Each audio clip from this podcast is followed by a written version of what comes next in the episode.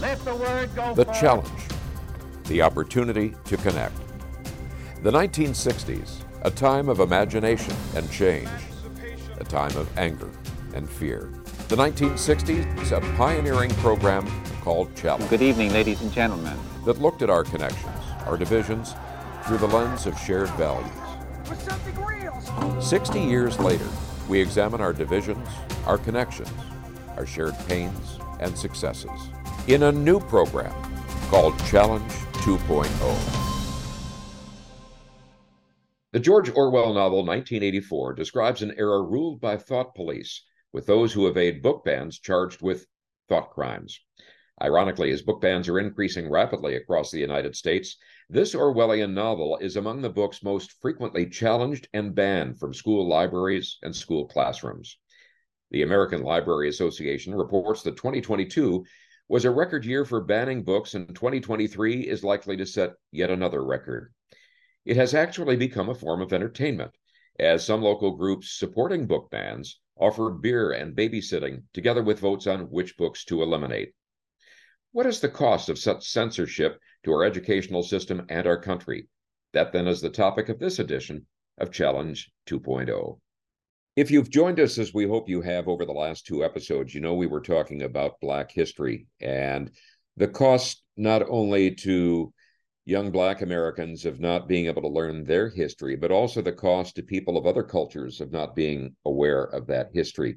And this is also being addressed, as we said in our introduction, by this issue, uh, this practice of banning books. And we have uh, two wonderful guests in this program to help guide us through this discussion and to guide our thoughts. And so I'd like to introduce uh, Jean Cash, who is a has been a teacher, a principal, and a coach, and Dr. Kriner Cash, who has served as superintendent of schools in a variety of major school districts. So again, uh, Kriner and Jean, thank you for joining us again. Thank you, Jeff. Before we take up the issue of books, and I know in our prior discussions you've talked so much about how books were central to your life. I remember one of the great influences of my life is my dad got me a library card, and especially during summers, we'd make those trips to the library, pick out a couple of books, and uh, uh, how important those were. So I'd ask both of you, what impact have books had and reading on your lives? Are there a couple of titles in particular that were influential to both of you? I think there's so many. I know when I was a youngster in elementary school, I would walk down and I would read books on Indonesia. I would read books about Mexicans, you know, people I didn't know anything about. And I remember the principal um, scolding me because I had a book that was overdue. You know, they would go through your lockers, you know, to check things out. And I had read the book but I think that reading was a key to me. It was an adventure, you know, w- w- as I was reading. When I was young, um, 10, 10, 11 years old, I read Wrinkle in Time. That's one of was one of my favorite books mm-hmm. growing up.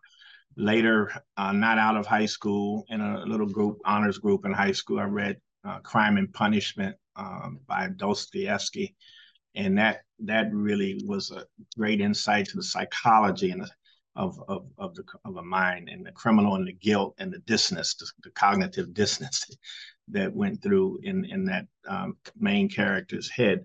So I've read probably five to six thousand books uh, in my life, and I come at it this way. Um, I'm not against. I, I don't believe in book bans. I don't think any book should ever be banned. They have been banned throughout history mm-hmm. from time to time by uh, all kinds of uh, leaders, um, usually for politically motivated reasons. But there is no good reason to really ban any book. Mm-hmm. When you mm-hmm. think about how many books there are in print and how many there were that are now out of print, there's 130 million books in print. So I won't get to my goal of reading every book. I love to read. I won't get there. And and no one is going to get there. So I stopped a long time ago of saying this book should be read, this book should be read. It would be great if everybody could read all of these books. And and they should be able to choose what to read, and there should be some good decisions made about that. But those are curricular decisions, those are household and home decisions. And I always believe that a great book not only should change your mind and influence your thinking, mm-hmm. but it also should change your behavior. That's the key for me. Does it change your behavior? You can read all the books. We know learned people all over read so many things, but they don't really change mm-hmm. in terms of what they actually do about anything. And so that was what it was for us. It was about read as much as you can about as many cultures and civilizations and histories and peoples as you can, and then go out, spread the news, but most of all, do something. Do something for good. See, do something to change in the best interest of humankind, all humankind, not just my interest or my family's interest, but for all people. That's how we were raised. Let me ask you this question. When you grew up, both of you, did you have, and I have a sense of this because you've talked about this a little bit, were there many books that describe, that were available to you, that describe the lives of the many successful uh, Black men and Black women? And uh, how important is it for young people to have access to books that describe people like them or that they can be? Yeah, let me say this, Gene. So, so as I said, we had a home curriculum, very strong home curriculum. My father went to Howard University. Mm-hmm. Okay? He had some of the great thinking persons as professors. He had them. Mordecai Johnson, E. E. Just, Sterling Brown, E. Franklin Frazier. Those were his professors. So I found works by them, Alain Locke. I found works by them in his library when I would go in and start browsing and looking through books. Because I told you we didn't have television, didn't believe in it, and there weren't computers back when we were growing mm-hmm. So you only had books to refer to and to gain knowledge. So all of that was in there. And then books by Phillis, poems by Phillis Wheatley, Sojourner Truth, Mary Bethune Cookman, Arthur Ashe. He loved Arthur Ashe because he played tennis. He was a good tennis player. He liked Langston Hughes. So he had a lot of Langston Hughes's poetry mm-hmm. in the house. Martin Luther King, W.E.B. Du Bois. We found books about these people. They were all in the libraries. And I've read and would um, dive into them uh, growing up. So when you have and you grow up like that, the church used to be a key espouser of Black history, and you could learn a lot through class sessions there. That is what what we need to to to get back to is mm-hmm. to stabilize these families, make the entire community a learning experience, because it's not about where you get it; it's that you get it and you mm-hmm. get it right. So community centers, churches, after school programs, before school programs, Saturday school programs, all of that is a place to become imbued with books, period. Do not ban books. What's the use? It's only a small fraction that are banned anyway. Mm-hmm. Gene says 4,000, but that's not even a big number when you consider all the books that there are. And so don't ban the books. Let kids read, let them explore. We live in a very diverse society. These books that are being banned right now, Jeff and Gene, they focus primarily on what we call BIPOC authors and subject matter Black, Indigenous, people of color. That's BIPOC. Mm-hmm. That's why the white majority who has an agenda of keeping that information suppressed aren't don't want those books taught and learned and their children to be exposed to uh, truths that may make them feel uncomfortable. Mm-hmm. Got to learn to deal with uncomfortable. Got to be comfortable being uncomfortable in this society. Trust me. Okay. And then there's a lot of content on LGBTQ plus in these books and content. And when you read which I did because I wanted to learn why there's such a backlash against these stories. And I had so many kids that were struggling with their own identities and their mm-hmm. sexuality, mm-hmm. and they were being bullied mercilessly. I wanted to know why is there such a backlash against kids trying to trying to be? And so when you get into Mike Huckabee, for example, and he's just one uh, mouthpiece for things that they call the big the three C's: Christianity, capitalism, and the Constitution. That's what made America great. And if we if we hew closely to those three C's, we can make it a great again. But it's being under attack. Mm-hmm. And so they saw books, the BIPOC books on DEI and how to be an anti-racist by Ibram X. Kendi, for example. And all of these books about children who are grappling with their identity and their sexuality as being against the very foundations of Christianity. And so you could see Black Baptists, some Black Baptist strong members of the church, have the same view as a conservative white GOP member, for example, on those issues. They could have the same exact feeling. So groups feel similar on this. This isn't a black white only issue. Mm-hmm. But it is one that they we need to keep the books in there for the children that, that, that want to learn about it and want to understand better. These authors have been intentional about that. And so I want all the books in the library. You're only banning a very, very, very, very, very small fraction of books when you ban books when you consider there's 130 million books in print. Mm-hmm. Stop it. It's a fruitless exercise. Let's read as much as we can about as much as we can. Period. Gene, we've swung into this issue of why this is happening. What are your thoughts on that? Uh, what's the I background? Think, I think fair. I think exactly as Carter was saying, like over in the corner, I have over there Days of Grace about Arthur Ashe. Mm-hmm. Behind me, Toni Morrison in some of her books comes up with those questions that Kriner was talking about as a principal, the bullying that you saw in school and had to stop, period. You know, I would have kids do a play about someone who was different and how we're going to treat each other. You know, not to embarrass somebody in front of the group, but we would do that. That would be the first week of school you know, we, we would have assemblies, inappropriate bullying. You, have, you don't touch certain people who don't want to be touched. Girls want to be respected. So if we don't look at that as a society, you know, if my neighbor falls down, I'm falling down. Mm-hmm. My neighbor's being bullied, I'm being bullied. Or my uh, grandkids are going to be bullied, you know, if we don't take action.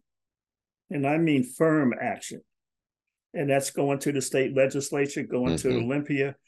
But book bans, uh, you know, the bluest eye, beloved, the Uncle Tom's Cabin, okay, um, Fahrenheit uh, 400, um, all of these Animal Farm. I mean, yeah, some of the classic books in white culture, Western culture, have been banned for some period of time uh, before. Uh, the Bible has been banned in some cultures and societies. I mean, so so that it, it's such a ridiculous and poor notion. It never serves democracies well to ban books. You know, we need to have as much knowledge as possible in order to sustain mm-hmm. uh, a, a, great democracy. And that's being challenged. And when you see this juxtaposed right here at the same time, book bans, democracy under threat, as Gene said, not only here, but around the world, mm-hmm. uh, there should be cause for concern. It, he's right. There is. This is not the time to sit this one out. We have to be all in on this one. Um, but they, these are a series of battles going on right now in these so-called culture wars, and I know that I'm going to always fight. I'm going to fight till the end, till I die. But I'm going to find constructive battlefields uh, to, to fight this on. And we're here in part because messaging and getting words out and having different viewpoints about these uh, critical topics, this is one strategy to, to, to stay on the battlefield. You're both uh, highly influential uh, educators. And so, does that make sense to you that we're going to have trouble recruiting teachers, retaining teachers as a result of things like book bans? Absolutely. You can see it already. what I noticed is, and the one thing I would say about white teachers, well, I knew we had white teachers, most 86%. That was, you know, whole ethnic groups. That's what you did. You went into teaching, or you became mm-hmm. a fireman, or you became a policeman. So you don't fight against that. What you do is you say, okay, what what among the membership wants to learn some things about their students that they might not presently know or understand. Mm-hmm. when you approach it that way, you find that there's a whole lot of hands that go up and say, I want to learn more. I want to learn more. And so that's what we did. We we really had a lot of um, excitement and mm-hmm. participation in the staff uh, development sessions and teaching sessions and some marvelous facilitators. And so I was very encouraged by that. But now, you know, without continued leadership, because a lot of people say leadership matters, but they really don't understand how much it matters until you don't have it. Right. And and so uh, I worry that just that fast we can start to turn the clock back and start to have really, really important foundational works, not just mm-hmm. Black history works, all kinds of foundational good books, great books, uh, start to be plucked uh, out of our uh, out of the, the, the, the, grasp of our children and exposure to our children just because a few people get up and said, well, it has this in it or it has that in it. And they took one word or one sentence out of a whole book and, and start to put it down, you see. The point is that when kids have interest and motivation, interest and effort, they thrive in school. They mm-hmm. have interest in school. Their attendance goes up. Their behavioral issues go down. See? And their motivation is is is sky high. We're taking away those tools. That's what I saw in Florida. My sister, who was a teacher of of really difficult children, mm-hmm. she she agreed with me. When you take these tools away from teachers who are trying to connect with their students, they're going to leave the profession there's already too much violence in schools and going on with behavior yeah. now anyway the behavior is crazy in a lot of places it's not just straight behavior though it's what undergirds that behavior that you have to look at and so we have to begin to uh, really understand the impact of taking knowledge away and chipping away at the age edges and the base of what kids need to know to be to be uh, successful citizens in, in, in, a democracy. Uh, we we try to give as many tools as possible to teachers to help them with their with their mm-hmm. students from all these different backgrounds. But what what when you start talking about book bans, then like Gene said, it becomes something else, and then it it grows and it migrates, and now you're taking away the very things that make a teacher effective. Mm-hmm. They have to have a lot of tools in their toolbox. I don't care what color you are as a teacher, where you come from. You need a big tool chest to teach effectively today, particularly in our urban schools. I can imagine. What I would ask each of you to do is uh, offer up some suggestions uh, for our viewers, our listeners, as to what you think they ought to be doing. To me, parent involvement is the key. Mm-hmm. You know, the more parents you have in the school that are not just there to babysit, but are there to be engaged in the classroom. I've had volunteers come into the schools and um, sit next to the student, help them read, take the student to the library, show them what there is to read, and also to be involved with me in Olympia. Because when I go down there, I get kind of, you know, I got to be careful. I'd rather have a parent talk to the state legislatures about what's good for the schools and what's not good for the schools. Mm-hmm. But I think that what I would suggest is it's parent involvement. Let me just quickly say uh, that books can bring us together. Mm-hmm. LeVar Burton had, had mentioned right. he believes that. And I believe it, but with a caveat. If we keep an open mind about what the book was written for, mm-hmm. why and who and what, uh, we can books can bring us together, no matter how um, heinous or offensive or disturbing the content can be. We can have some really, really healthy dis- discussions. I hope and trust in a democracy. But if we don't start to get those kinds of predispositions around books, we're headed for a slippery slope. We're headed for a slippery slope, which can quickly, we already seen some good evidence of it, drive us right into an anti-democratic society, mm-hmm. an authoritarian society, a fascist society. So that's important to, to get the mindset. The other thing that I say to get to your to the question is let me add and beyond Princeton, I went to I, I got a master's degree from Stanford University in policy analysis, administration and policy analysis. Policy is where the game is. That's what I learned, really, the gist of it out of that program. And then my doctorate was at UMass Amherst, and it was in cultural diversity and curriculum reform. Mm-hmm. So there's the there are the answers. The answers are this: you have to have an active intentionality about the written and the hidden curriculum. The written, what is down, what you learn, what teachers teach, but there's also a hidden curriculum about what you actually do, mm-hmm. how you present the material, what you leave out, what you include, your biases that as an individual person come to play in on that content.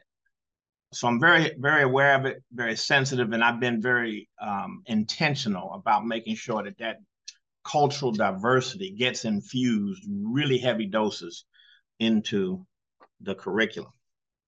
But we got to go further. We've got to get, we've got to fight the battlefield on the policy level.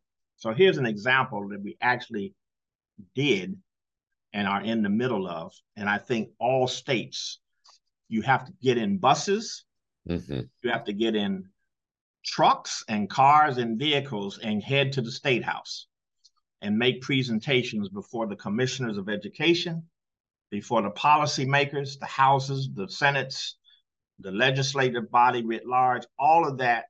Make your powerful presentations with a lead presenter, but you be there standing with a call to action. Mm-hmm.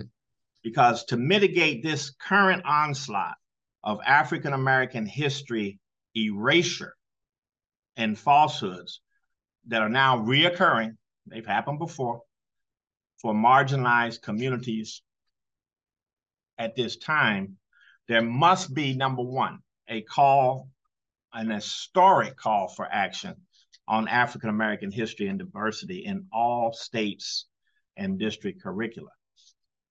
The dangerous ideology, ideology of teaching our children that African Americans benefited, I've said this before, in any kind of way from the atrocities of slavery called us to action. Mm-hmm. When slavery ended, and the not ended, but through the Civil War, you know who was paid reparation and who was given money were the slave owners. They were paid by the federal government because of loss of property. And now you wonder why reparations continues to be in the background for Black communities because the balance sheet has never been balanced. Mm-hmm. And so these kinds of things have to be corrected by having a powerful evidence based presentation. I'd be happy to, to present some of these, but I've also uh, mentored people who have mm-hmm. presented these kinds of printed presentations to state education policy making bodies that there should must be a rigorous, at least one rigorous course in African American history that is required in order to be conferred a diploma from your high school and your state. Conferred by the state, you get it, your diploma is conferred by the state. The principal says it, but mm-hmm. the state confers the diploma there should be a required at this time after 400 years in all of the egregious things that have happened to our people we must demand a course in african american history that is rigorous and extremely well done mm-hmm. for graduation requirement and that's what i'm calling for That's mm-hmm. what I'm about at this time, not only for Black American history, but for Indigenous people's history, for Brown, Hispanic culture. But it has to get done all the way to the level of policy. It has to become policy.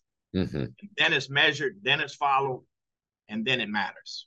Well, I would say it's very apparent that uh, this would benefit from more discussion. And so I would extend an invitation to both of you to come back on uh, where we can pick up this uh, topic uh, in the future, perhaps as we see how it begins to shift.